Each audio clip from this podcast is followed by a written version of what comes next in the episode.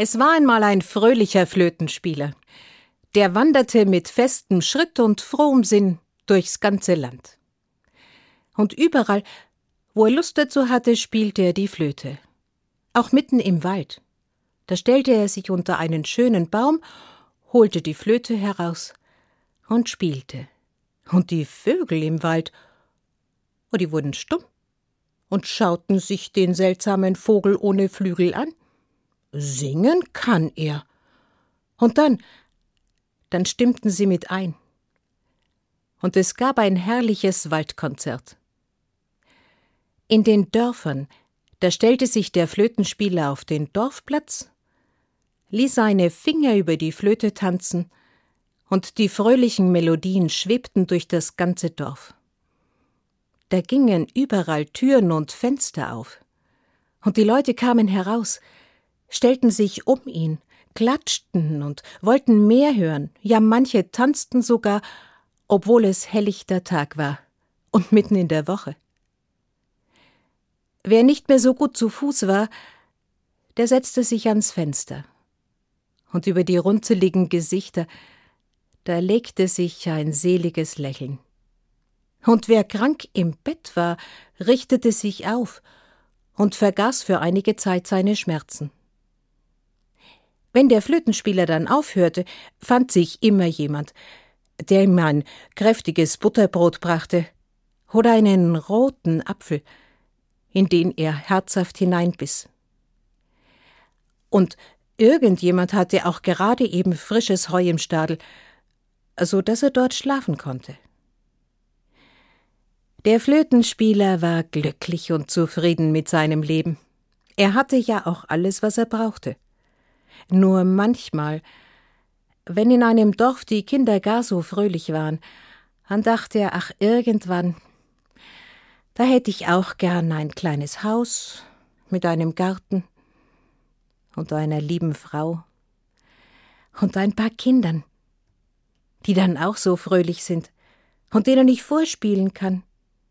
Und vielleicht wollen sie das Flötenspielen ja auch von mir lernen. An einem Tag da war der Flötenspieler den ganzen Tag durch den dunklen Wald gewandert und es dämmerte schon. Ob ich heute im Wald schlafen muss? Das geht schon, aber ein Dach über dem Kopf, das wäre mir lieber. Aber da vorne, da lichtet sich der Wald, und schnell ging er dorthin. Und wie er dort war, da staunte er, denn da war ein Tal. Das lag offen und freundlich vor ihm, mit satten Wiesen und bestellten Äckern, und auf einem Hang da war ein Schloss, das war schon ziemlich verfallen, aber unterhalb des Schlosses da stand ein Haus. Hoffentlich leben dort freundliche Leute. Wahrscheinlich ist das der Verwalterhof dieses seltsamen Schlosses da oben. Schnell ging der Flötenspieler dorthin und wollte gerade eben an die Tür klopfen, da ging die schon auf. Ein Mann stand vor ihm, der war nicht mehr ganz jung, aber auch noch nicht alt. Ich hab dich schon kommen gesehen. Du bist sicher den ganzen Tag gewandert. Komm, du wirst hungrig sein. Ich hab den Tisch eben schon gedeckt. Ja, da ließ der Flötenspieler sich gerne in die Küche führen. Und da saß er am gedeckten Tisch. Da war Brot in einem Korb und Käse und Wurst, ein Schälchen mit sauren Gurken war auch da, und Butter, goldgelb. Jetzt lang kräftig zu. Ah ja, das ließ er sich nicht zweimal sagen. Er schmierte sich ein kräftiges Butterbrot und belegte es mit Wurst und aß eine saure Gurke dazu. Auch der andere Mann, der aß tüchtig. Weißt du, so gemeinsam, oh, da schmeckt's einfach viel besser. Nach dem Essen, da holte der Flötenspieler seine Flöte heraus. Wie wär's mit ein wenig Ohrenschmaus, so zur Verdauung?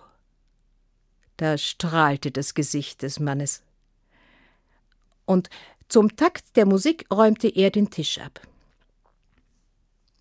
Draußen vor dem Fenster, da war der Abend in die Nacht übergegangen.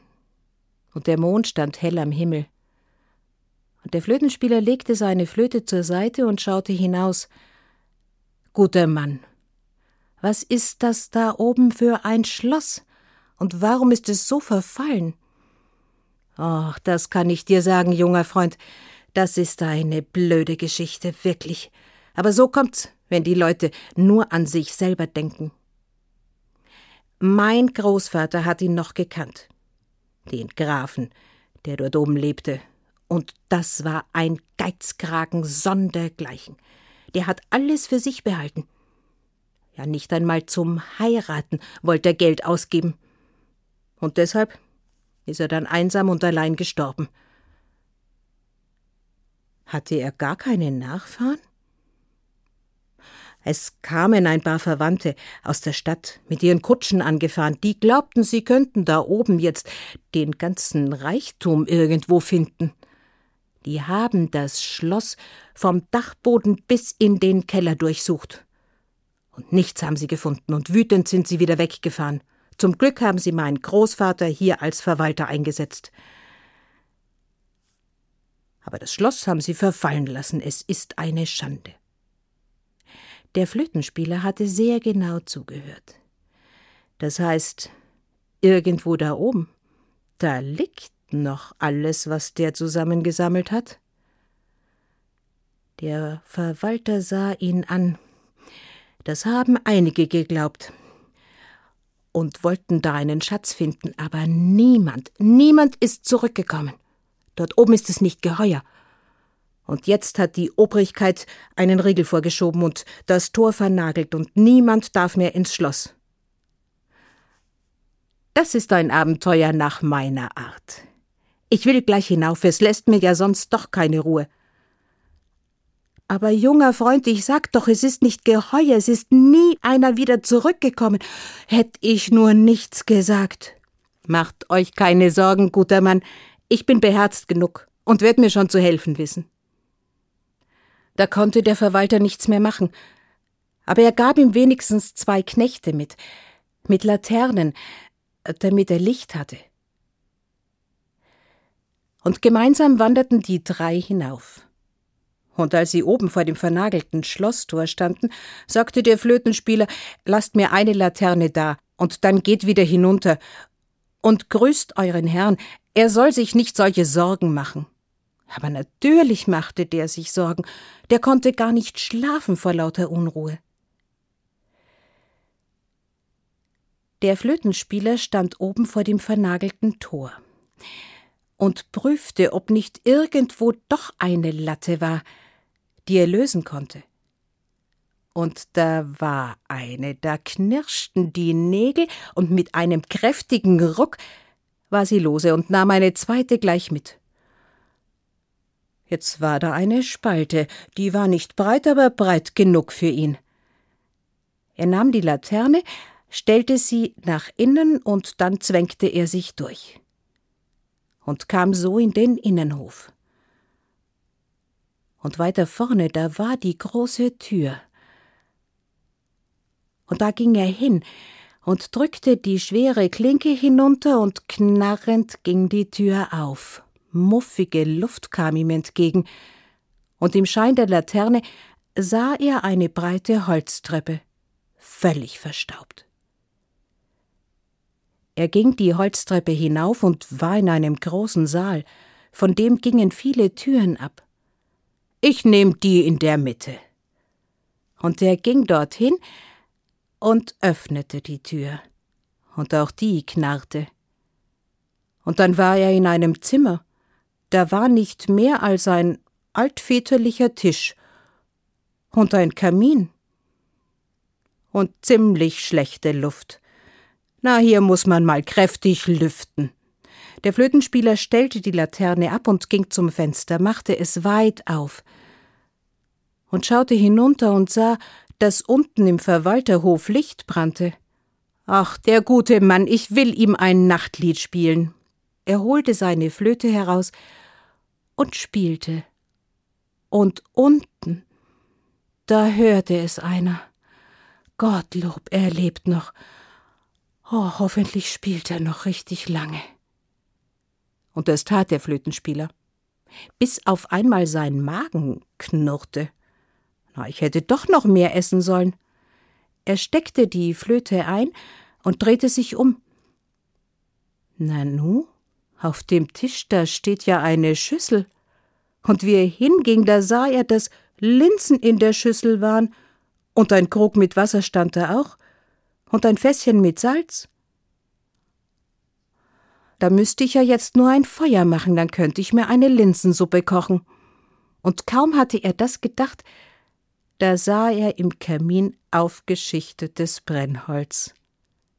Er zündete es an, und da war darüber auch noch ein Kessel, und den füllte er mit den Linsen und dem Wasser und salzte ein wenig. Die Flammen, die flackerten, und es wurde richtig warm, und er rührte um. So ein Linsensüppchen zu Mitternacht, auch das ist nach meinem Geschmack. Da knarrte plötzlich die Tür und ging auf. Und der sah vier Männer ganz in Schwarz.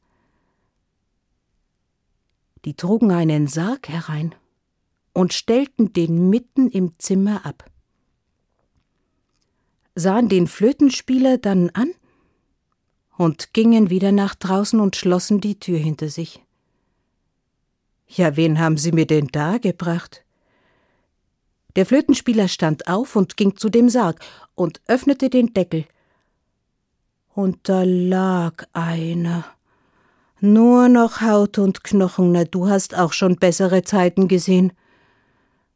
Oh, dir muss ja schrecklich kalt sein. Komm, ich setz dich ans Feuer. Ganz behutsam hob der Flötenspieler den Kreis heraus, oh, wie leicht du bist, und trug ihn zum Kamin und setzte ihn dort vorsichtig hin.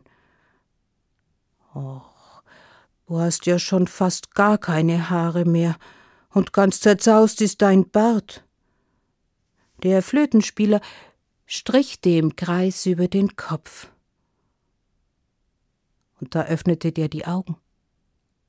Wärme tut gut, was? Die weckt sogar Tote auf. Hast du vielleicht Hunger? Ich hab gerade gekocht. Und da nickte der Greis. Ah, dann bräuchte ich jetzt nur eine Schüssel oder einen Teller und einen Löffel. Und er drehte sich zum Tisch und da war alles, was er brauchte, sogar eine Schöpfkelle. Jetzt füllte er den Teller mit der Linsensuppe, nahm den Löffel und pustete darüber. Nicht, dass du dich verbrennst, die ist ja frisch gekocht. Jetzt wird's gehen. Und dann fütterte er den Kreis und dem schmeckte es. Das konnte man richtig sehen. Und am Schluss, da leckte sich der die Lippen und schaute dann den Flötenspieler an. Du fürchtest dich wohl vor gar nichts? Da lachte der Flötenspieler. Wieso soll ich mich denn fürchten? Ihr seid ja ganz freundlich. Da legte sich ein Schatten über das Gesicht des Greises. Das hat noch nie einer zu mir gesagt. Und ich hoffe, du kannst das später auch noch sagen. Komm mit. Und dann sprang der Greis ganz schnell auf und lief zur Tür so dass der Flötenspieler schon schauen musste, dass er mitkam. Sie liefen die große Treppe hinunter und dann eine Kellertreppe ganz tief. Und da lief der Kreis vor dem Flötenspieler her. Und er war froh, dass er ihn nicht aus den Augen verlor. Irgendwann blieb der Kreis stehen. Und da war eine Tür also die hätte ich mein Lebtag nicht gefunden, dachte der Flötenspieler. Der Greis öffnete die Tür und ließ ihn eintreten. Und er stand in einem mächtigen Kellergewölbe, und da sah er einen riesengroßen Haufen mit lauter Münzen. Na, das ist ja mal ein Schatz. Das ist mein Schatz. Ein Leben habe ich gebraucht, um ihn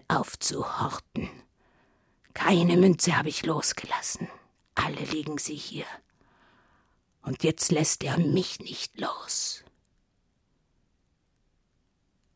Da sah ihn der Flötenspieler an. Aber was muss man denn tun, dass sich das löst?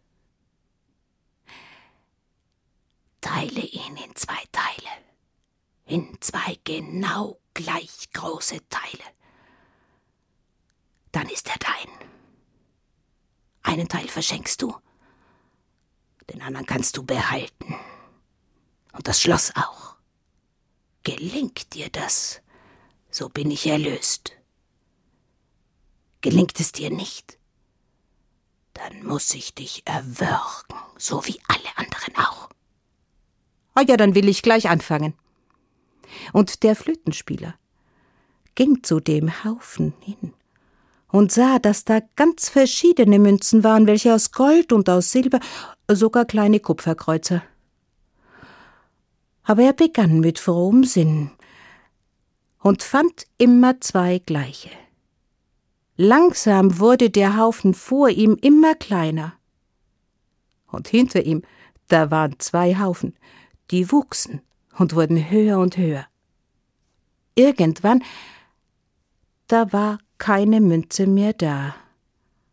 Irgendwann, da hat er den ganzen Haufen mit Münzen abgetragen. So einfach kann's nicht sein, dachte der Flötenspieler und schaute noch einmal über den Kellerboden. Und da war ein Kupferkreuzer. Hab ich's mir doch gedacht. Er nahm den Kupferkreuzer, suchte einen glatten Stein im Kellerboden und legte ihn darauf, holte sein Taschenmesser und setzte die Klinke genau in die Mitte der Münze. Jetzt bräuchte ich nur einen Hammer. Und kaum hatte er das gedacht, da lag ein Hammer. Griffbereit in seiner Nähe. Das ist ja gut. Mit einem kräftigen Schlag schlug er die Münze in zwei Teile und sie waren genau gleich groß. Vergnügt legte er den einen Teil auf den einen Haufen und den anderen auf den anderen. Und dann schaute er zu dem Greis. Und der strahlte ihn an. Du hast es geschafft, du hast mich erlöst.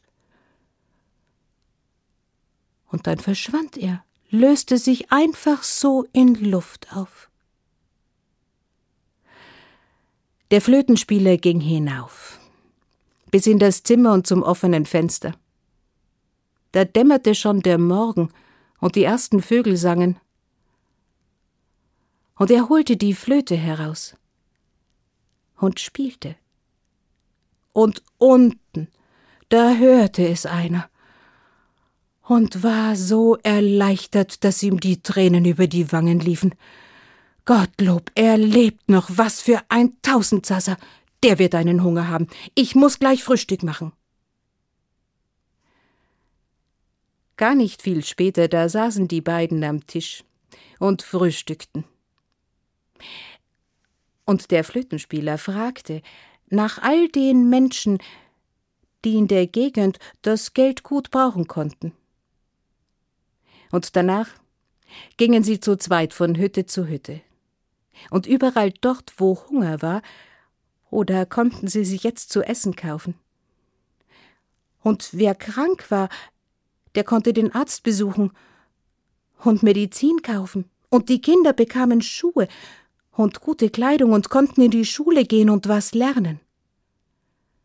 Und überall ließ der Flötenspieler nicht nur das Geld, sondern auch noch ein paar fröhliche Lieder.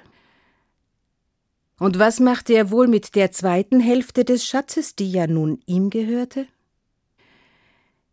Er ließ das ganze Schloss wieder aufbauen.